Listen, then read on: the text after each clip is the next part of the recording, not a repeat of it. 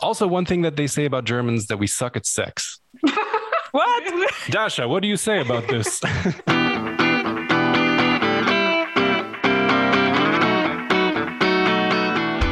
Привет! Вы привет! Вы ш- вы, вы э, шлю- слушаете вы слушаете подкаст «Живи там хорошо». И это не Даша Полыгаева и не Даша Жук. Меня зовут Филипп. И я живу, живу хорошо в Германии. Привет, друзья, не пугайтесь, я Даша Жук на месте. Я Даша Полыгаева, я живу хорошо в Дубае. Ты живешь хорошо в Дубае, а я на месте. А ты на А, месте. друзья, да. Друзья, мы никуда не пропали. Вы, наверное, удивились, а, почему у нас такое странное начало. Но, в общем, а, выпуск у нас будет необычный сегодня. Наши постоянные слушатели наверняка узнали отбивку нашей любимой и единственной, в общем-то, рубрики «Повариха борща», где я учу своего мужа Филиппа русскому языку.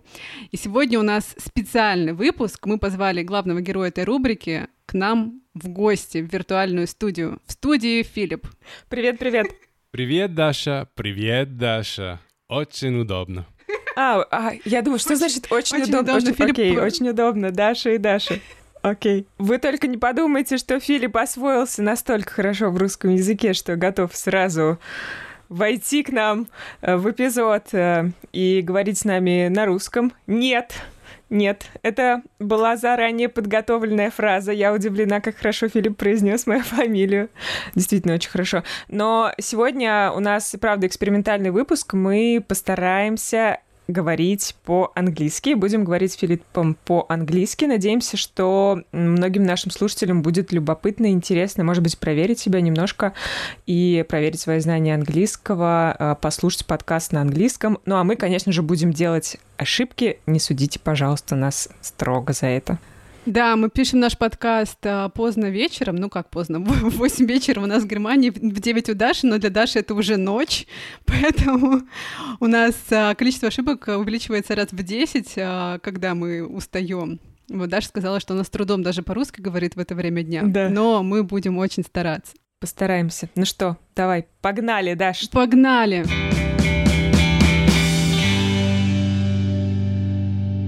Этот выпуск мы записали вместе с Flow Wow. Это сервис, при помощи которого можно заказать цветы и подарки с быстрой доставкой. Flow Wow работает почти в тысячи городов по всему миру. Многие знают его как сервис доставки цветов, но он активно развивается сейчас, и в списке доступных товаров есть уже и книги, и косметика, и разные кондитерские изделия.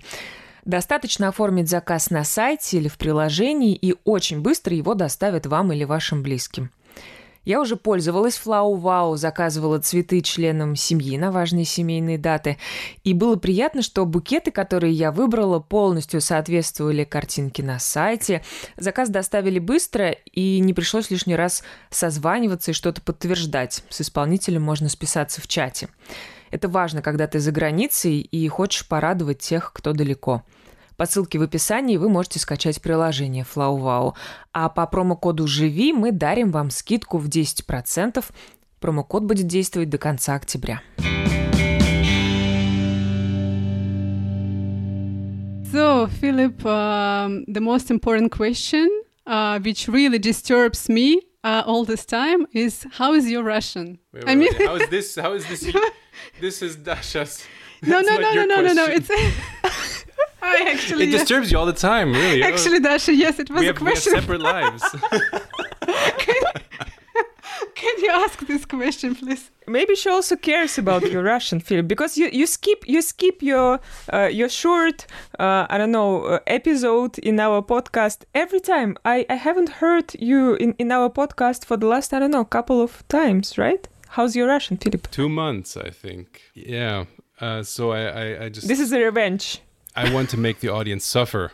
I want to make them wait for more. No, but actually, I'm just hi- trying to hide the fact that I've been lazy. Come on, you told me that you have a lot of work. You lied. No, lazy to learn Russian. Uh, Work, yes, I have a lot of work. That's why I'm lazy to learn Russian. Okay. Not Yeah. not to work. He's lazy to learn Russian. I'm lazy to learn German. Okay. I'm happy we do not speak German in this oh, you, episode. you should be because learning Russian and learning German it's bo- it's work. Both of these languages are work. We were talking about your horrible Russian, my horrible German. Yeah. So Dasha, the question, uh, the answer is no. We we don't we don't speak Russian and we don't speak German. We try. okay, that's great. so actually, when we were thinking about inviting Philip to our podcast, we we were thinking about questions. Uh, the first idea was to talk about your rich experience of living in many, many places. Can you please tell us briefly uh, about all the countries you lived in and all the places you lived in? Um, okay, chronologically, okay. So basically, places that I've lived in for more than six Okay. months. That was I was born in the south of Germany. Then we moved to Wales. Then we moved to Berlin. After that, the U.S., Spain, uh, Germany, Hong Kong, uh, Germany, France, Sweden, and China. And now you are in Germany again, back to the roots. Yeah, back to the roots. Totally back to the roots. Same region that I was born in, actually. So your dad was working uh, abroad, right? And that's why you were moving and traveling a lot. Yeah, exactly.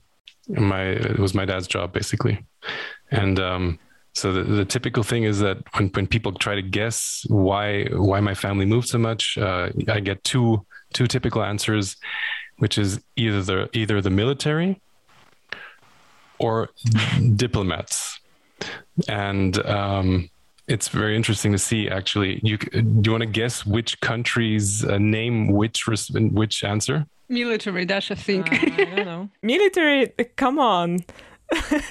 Maybe something more interesting, like to be a spy. That's an interesting answer, uh, but that, that that's almost almost like a cliche answer if, in Russia, right? If you've moved abroad so much, because the cliche answer for the U.S. is, "Oh, your dad must be in the military." It's like uh, no, and and then your the typical European answer is your your parents must be diplomats, and the funny thing is that that kind of kind of shows you a little bit maybe uh, about how we approach the world in a different way, how we solve our problems. I remember actually when I just met Philip, he also um, I also asked him why did you move uh, a lot, and I think I I guessed that you moved a lot because your parents are diplomats, right? yeah, And, yeah, uh, exactly. And, and Philip told me, "Oh, you are like more European than American." Is it something uh, unusual for German family to travel that much? So I think it was unusual at the time. So at the time there were less families doing it, especially this extensively. So it's very, it's more and more common, especially nowadays, uh, because you know German German companies are all across the world in almost uh, every continent, or de- well, definitely in every continent, and in many many many many places. So um, it's very common to have families that move for three four years and then come back home, like as a, just an international assignment.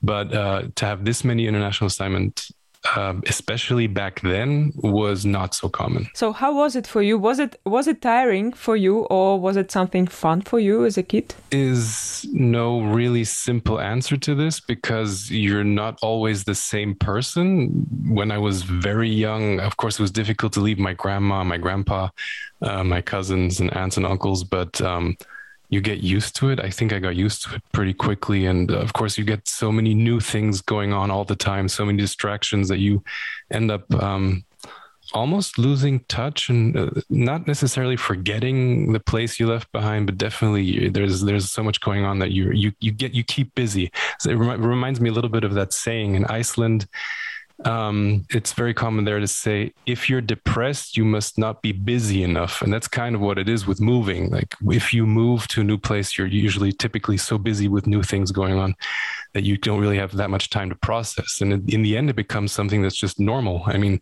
if you live in one place you have problems. If you live in many place, places you have other Many problems, And do you remember which country you liked the most when when you were a kid? Which country was a home for you, probably? So I don't think I really had a home. I think home uh, while my grandma was still alive was where my grandma was, and uh, when she stopped uh, living, I think I realized that home is more about the people you're surrounded with, the friends you have, the family you have, than than it is about a specific physical place. Even though, of course, even nowadays when I go back to my to my grandma's home and and, and I walk around her her garden.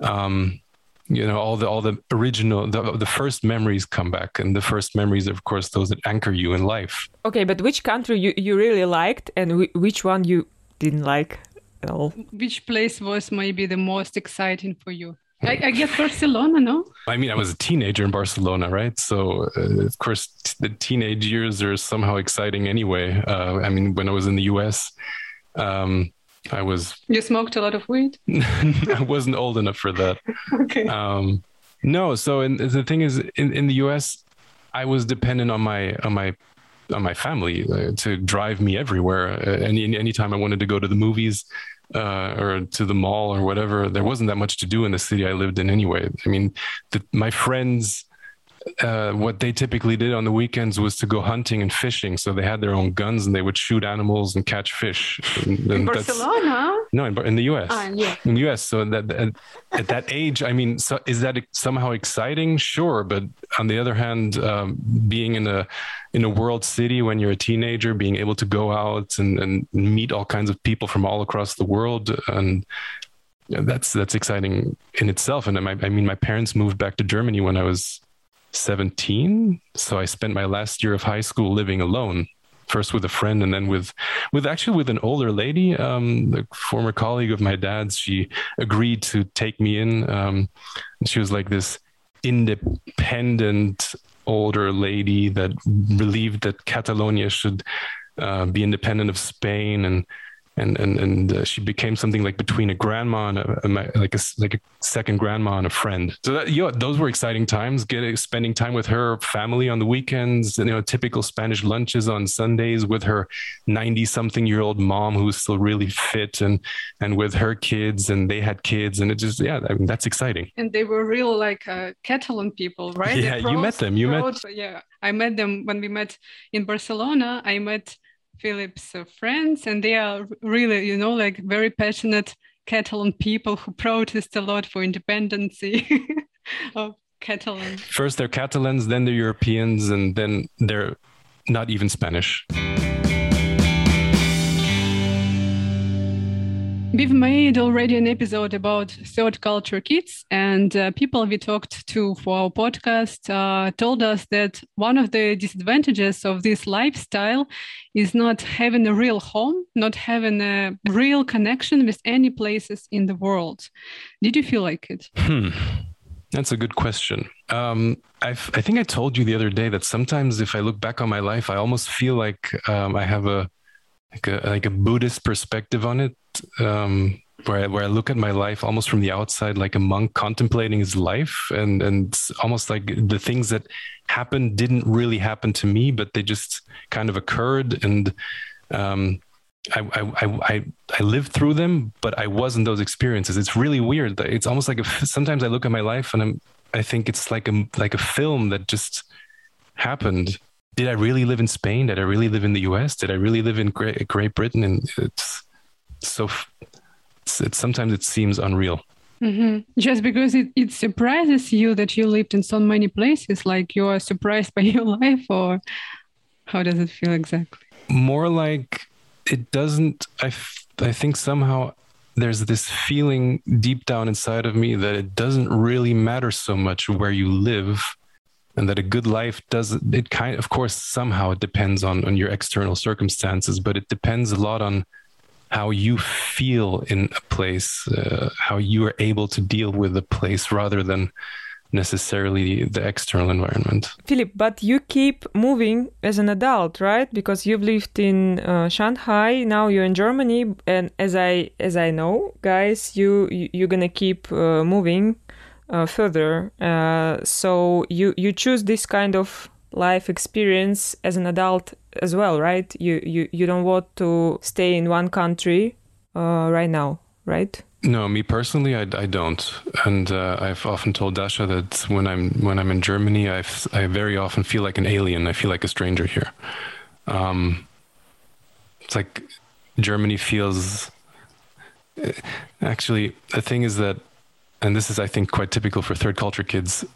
Um, it's very common for people that have spent significant time uh, during their youth uh, living in other countries to feel at home not in a place where people live of one specific culture, but rather where people live that um, that understand how to move between cultures and that are cl- almost like cross-cultural people, trans-cultural people. Then you need to move to Dubai, Philip. The funny thing about Dubai, and it's a little bit like Singapore and Hong Kong in that sense, is that these cities are often full of people that that go it almost feels like they move abroad to wear trophies. So they're like it's like a medal.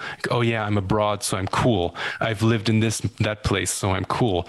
But if you've grown up living like that it's you know it's maybe it's a little bit like you grew up with money or and you're versus being new rich and i feel like a lot of the people that live in dubai and singapore hong kong all these international cities um, that they're new rich mm-hmm. in terms of living abroad? I don't know. What I feel in Dubai is that uh, many people move there because they can actually earn quite a lot of money there and they can get really, really, really nice life there. And everything is so like cool and safe. So it's it's a little bit even artificial, I think in in a good way. It's a bubble. Yeah, yeah, it is a bubble. It's a good bubble. I I've spent last three months in Russia, and I can feel that Dubai is a really really comfortable bubble. Hong Kong, Singapore, Dubai, uh, also somehow I guess Shanghai. Um, these cities where you you go as a foreigner, you earn good, you earn good money, you don't have any troubles. Life is really convenient. But also, it's very easy to, to, to move around, to, travel to different places. Um, um, it's very safe. It's clean.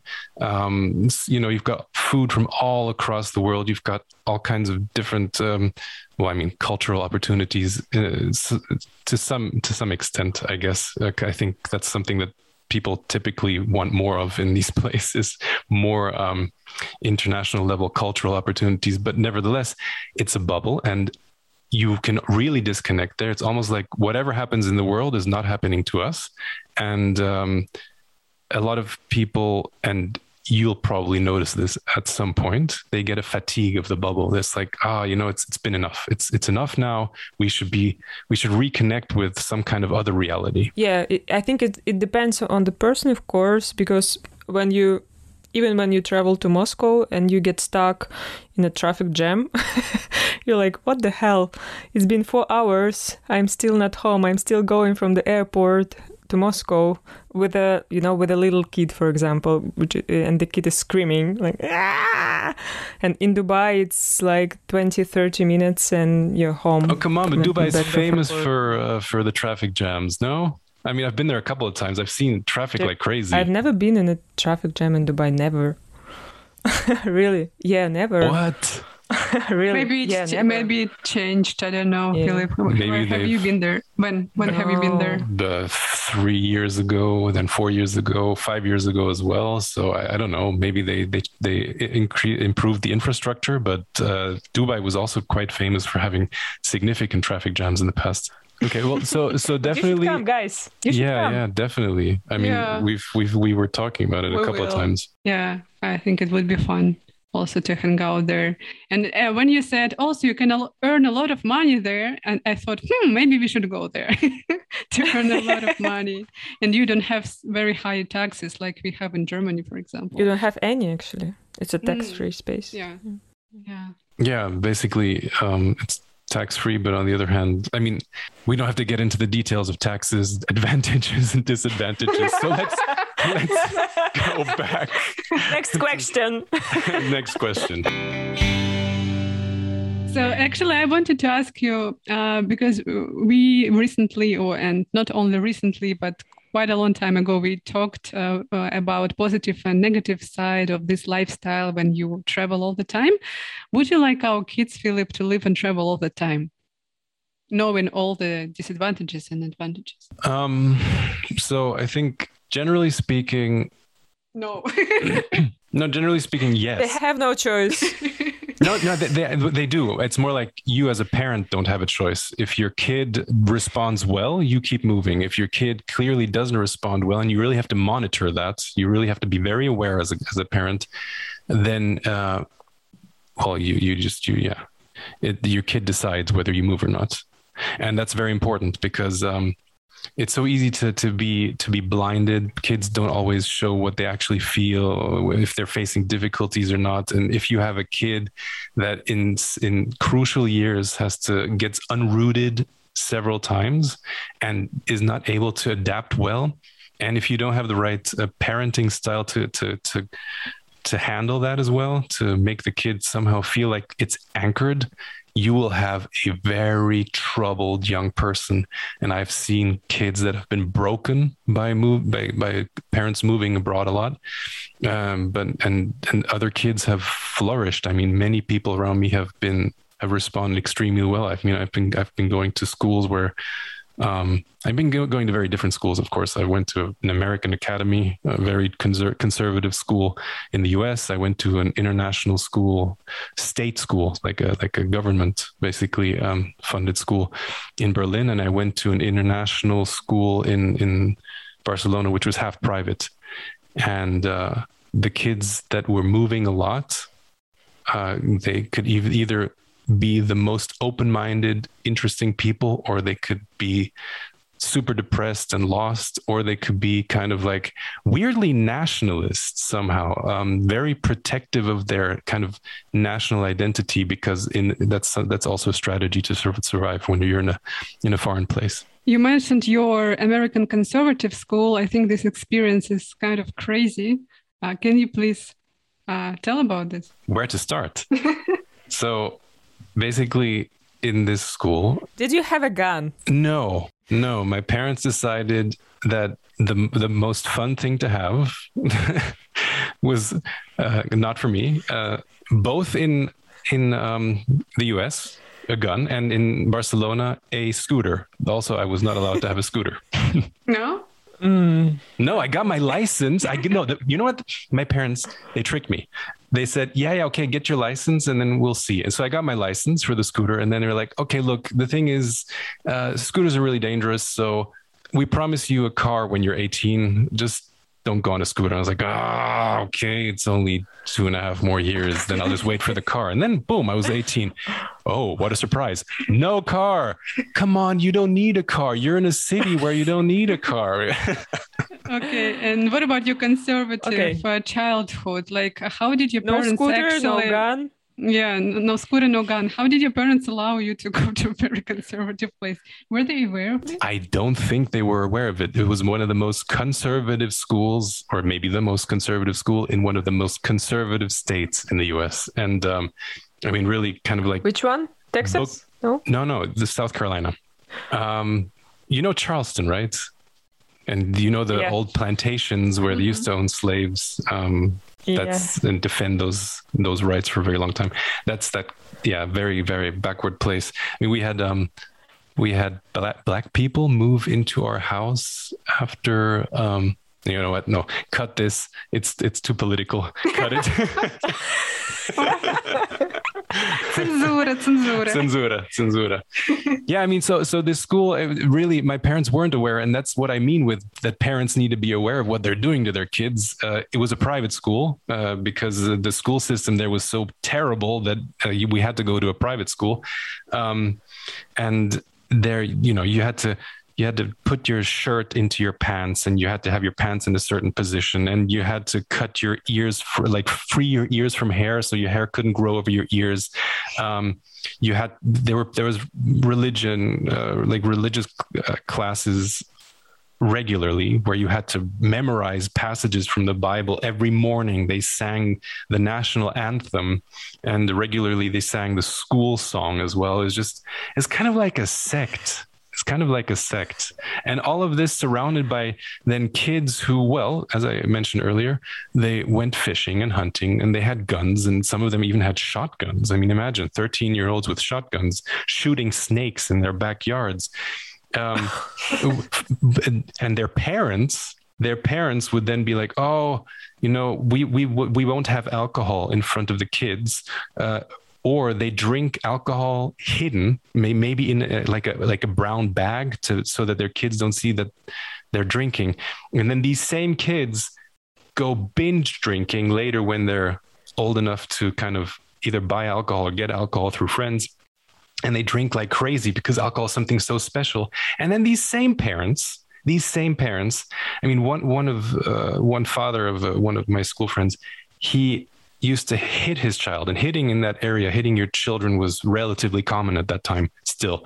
Uh, i don't know if it still is. I mean that was more than 20 years ago. Um, he used to he used to hit his kid with a boat paddle. Imagine a wooden boat paddle um, and he put holes in the boat paddle so the boat paddle would have less wind resistance so he could hit more quickly to hurt his kid more. But yeah but then, then he has to protect his kid from alcohol how about protecting him from his father like it's it, no it's a really weird sect full of hypocrites and i'm glad i haven't been back I see why why you don't want to move back to the US. I mean, of course, this is not representative for, for you know, you, people keep thinking, oh, you know, New York and San Francisco and LA and Miami and uh, all these wonderful places that are so dynamic and vibrant. And then it's, yeah, we'll just go off the beaten path, go to some back country, uh, North Carolina, where you still have people living lives like a hundred years ago. This is crazy. It's like uh, our Siberia, maybe some our Siberian villages. Yeah, yeah, like that, like that exactly like that. But uh, did this experience make you a protester, Philip, back then? Like because you had to protest against the system. Um, well, there wasn't much protest possible. It was uh, if if you didn't. Uh, stick to the rules, you were suspended or even kicked out. But um, as far as I could protest, I, I at one point decided, look, I'm German. I'm not going to sing the national anthem and then my teachers were actually okay with it. So in the end, some kind of protest, I guess, but uh, also not much resistance from the teachers. they were like, mm, it, actually, it makes sense. He is German, so we didn't care much. But you know, when when I first arrived to that school, uh, there was this one kid who basically told me to to go home. He was like, "You go home. Go home to do where you came from."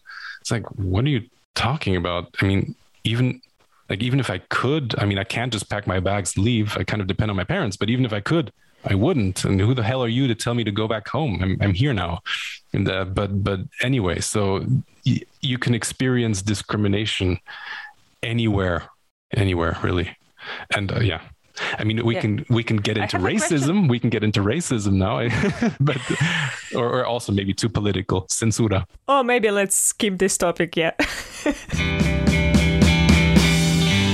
I'd like to ask you about uh, this thing. Uh, you know, uh, many Russians they discuss that there is a certain attitude towards uh, Russians abroad. Like many people joke that we're spies or we're connected to Russian mafia, and some people think that um, some or many Russian women are prostitutes if they live abroad or if they travel abroad.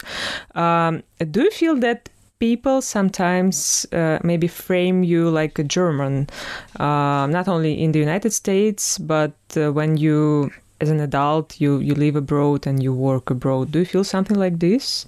Um, yeah, somehow, sure. I mean, you, of course, the obvious thing is to, for people to be like, uh, uh, Nazi.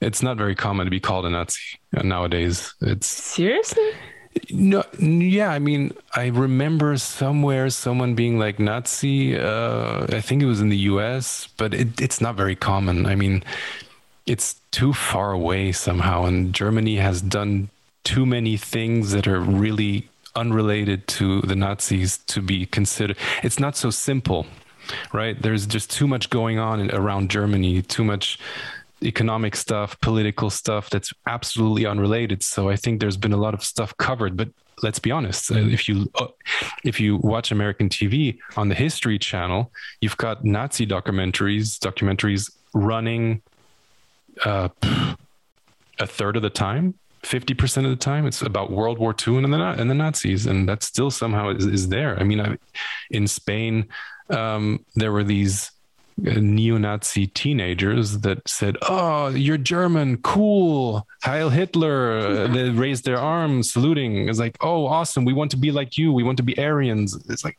what the hell are you talking about? Do you even know what you're saying? It's just, you know, they were teenagers, so probably they didn't know what they were talking about. But yeah, somehow somehow the the Nazi idea is still there. And then other things that Germans are typically connected with is um, you know, oh, uh, Germans don't have humor. Germans are always punctual, and Germans are um, very precise and and somehow like it's rules. true.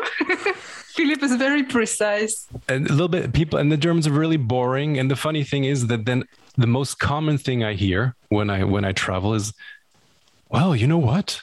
You're the least German German I know. okay, great. I guess that's a compliment, that's a compliment. Maybe. I don't know. Maybe not. also, one thing that they say about Germans that we suck at sex. what? yeah that's that's a european cliche the best lovers are italians then maybe french and and somehow germans end up at the end of the spectrum dasha what do you say about this uh, I've heard the same joke actually about Russian Russian men that they also suck in sex because you know, like I'm Russian, I'm communist, I don't care about sex. What? yeah, I've heard these jokes, but not in inside, uh, not in Russia, but abroad in Europe. That communists don't care about sex, but communists were fucking all day. I'm happy, guys, that we're talking about sex, not about Dubai taxes now. it's much more fun. It will attract it more audience, I hope. okay, let's talk more about maybe Russia. Philip, you traveled to mm-hmm. Russia. You've traveled to Russia four times. And I remember how you told me that Russia is one of the most exotic places in the world. Why do you find Russia like this? Why do you think so? Yeah, why is Russia so exotic to me? I said that a couple years ago, so you're nailing me down on something that I said a long time ago. But but anyway, I'll try, I'll try to explain what I think I said back then. Uh, why I said it is because that I mean Russia is enormous. Russia Russia is almost incomprehensible just in terms of geographical size, and also the same is true for for the language. You can't really wrap your mind around that. So it's extremely complicated. I think Russia is kind of a mind fuck because on the one hand, it's European. And on the other hand, it's absolutely not a European. It's more like Asian. So you've got some Chinese influences in terms of, let's say, for example, the horoscope, or maybe some of your uh, some of your fundamental uh, ways of looking at the world. Um, you are you're, you're kind of collectivist, but you're definitely strongly individualist. You've got European heritage, but then you've got so much influence of, of, uh, of, around you from your border regions. You know, I don't know, Mongols, Han Chinese culture.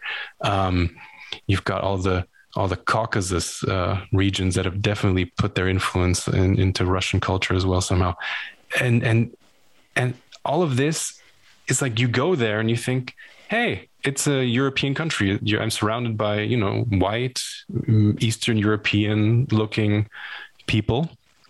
And in the end, you don't really understand what's going on. What are the rules? Uh, it's so far, it's so far away. And I think the main thing that makes it so exotic somehow as well is I think this is the main reason. I, it's coming back to me why, why I said it back then. Is the information you get from Russia is very very limited for a very long time. Uh, the image in, in in the West was predominantly influenced by you know movies movies and what what were those movies about they were about the cold war they were about spies they were about um, yeah, maybe prostitutes as well. Uh, and but they definitely didn't show the rich cultural heritage that you have. And somehow there's so much under the surface which we don't really get about get to, to access here. Even even nowadays, even nowadays, we don't hear that much about daily Russian life. What what do Russian people think? How do Russian people live? And people don't travel that much to Russia as as as to other countries.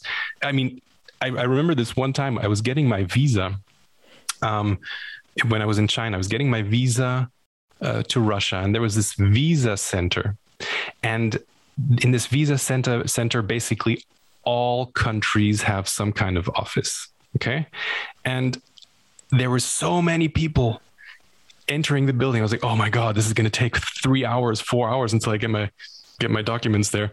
And then I went, took ages to get to the elevator. And then there were more people as well upstairs. And then finally, I passed all these people. um, and you know, people were trying to get to Germany, trying to get to Spain, trying to get to France, and then I, and then I went to the Russian section, and there was no one, not a single person. I was the only person there trying to get a visa to Russia, and this this is I think part of the reason why Russia is so exotic, just because we don't have that level of information that we have about other countries. I just want to say that many, you know, Russian people they don't get a lot of information about daily Russian uh, life as well. Those Western people. so that's conscious, huh? Yeah. You should keep learning Russian. I will. Don't worry. So should we talk about something else, or like we have some several questions? I feel like it was very analytical uh, episode. I mean, I would be happy to end, end, end with some jokes.